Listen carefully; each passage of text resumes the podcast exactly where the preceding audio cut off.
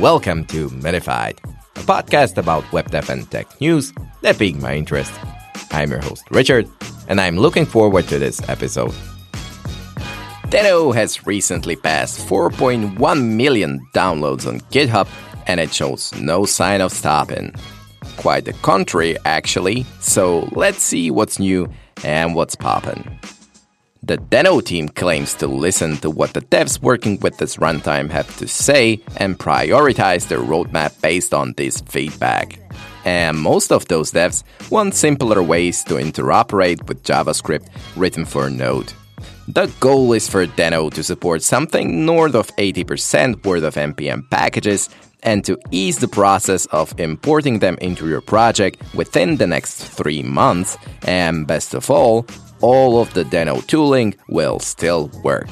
The newest 1.25 version introduced this experimental support for NPM specifiers that let you import modules from NPM without doing NPM install.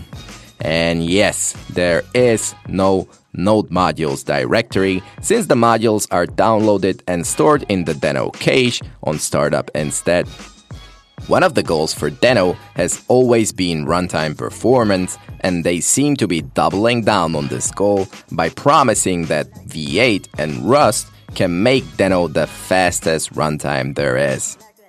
Deno's new HTTP server has also landed in the recent 1.25 version, and according to their benchmarks, it is 3 times as fast as before and boasts a new simplified API as well. Maybe they got scared of Bun, I don't know.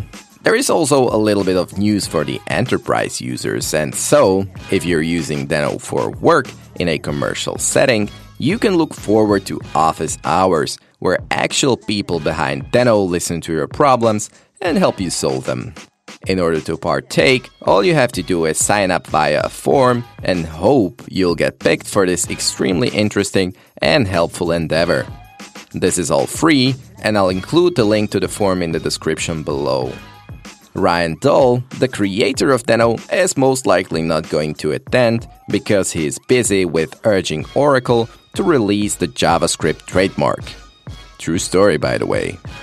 Among other things, the latest release also comes with a new Deno init subcommand that you can use to scaffold a basic Deno project, and the overall startup time is also improved thanks to caching remote modules behind the scenes per file.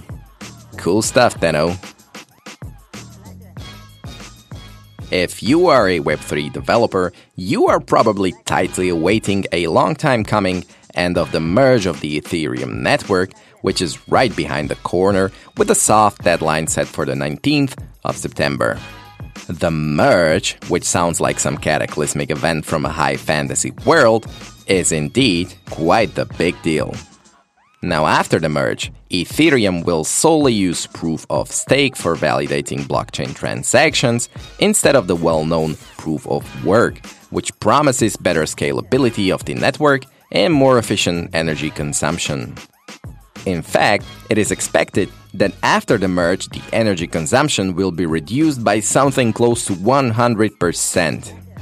Considering the current figures, the energy reduction is equivalent to the yearly energy consumption of Chile, so good news for the environment. In a nutshell, the new proof-of-stake system will work by staking the Ether, which is the Ethereum cryptocurrency, to validate transactions. And since mining will no longer be the means of producing valid blocks, the proof-of-stake validators assume this role.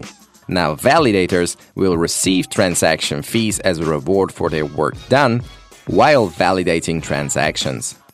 The key benefit is that we no longer need to find a special hash with time and energy-consuming cryptographic processes, but we'll be staking the Ether instead. Sounds a bit like gambling, doesn't it?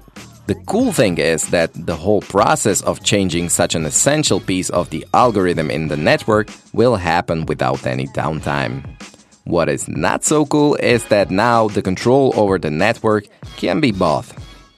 You'd have to buy half of all existing Ethers, which is hard, but in theory, not impossible. Now, you might be asking, what does this mean for an Ether owner? And the answer is, luckily, nothing. Users will experience no change in their day-to-day experience using Ethereum. All changes related to the merge are under the hood. There are also a few misconceptions associated with the merge. So, first of all, no. Unfortunately, the gas fees will not be drastically decreased after the merge. The reason is simply that the fees are correlated to network demand relative to its capacity, and this won't be affected by the merge itself. Not to worry though, there are plans to reduce the gas fees by different means in the future.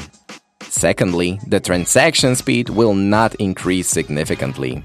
There are security reasons why the new blocks, now called slots, will occur precisely every 12 seconds instead of the previous 13.3 seconds. So there is a slight improvement, but nothing too big. To summarize, a new era of the Ethereum network is approaching, and it is coming with a promise of a more sustainable and environmentally friendly blockchain network. It is a big move that requires a lot of engineering effort to go smoothly and without downtime. So, fingers crossed.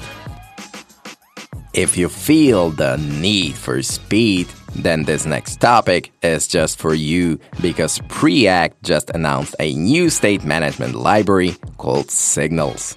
Signals are based on reactive principles and are promising excellent developer experience with unique implementation optimized for virtual DOM. The core API is built around accessing a signal's value from within a component. When the value of that signal changes, it automatically updates the component. Unlike hooks, which signals are aiming to replace, you can use these inside or outside of components. This means you can introduce them in your code alongside hooks and class components. No refactoring needed. The team behind Signals went even further with Preact integration. In a component which renders a text, they were able to update text directly in the virtual DOM. This means no more re-rendering of the whole component, not even the text. Of course, we're talking about Preact here, so you may be asking, what is the bundle size? And just around 1.6 kilobytes, they were able to pack a lot of features. You gotta love programming, because being lazy means good. And signals are lazy by default, which means only signals that are actually used somewhere are observed and updated. Signals also boast optimal updates.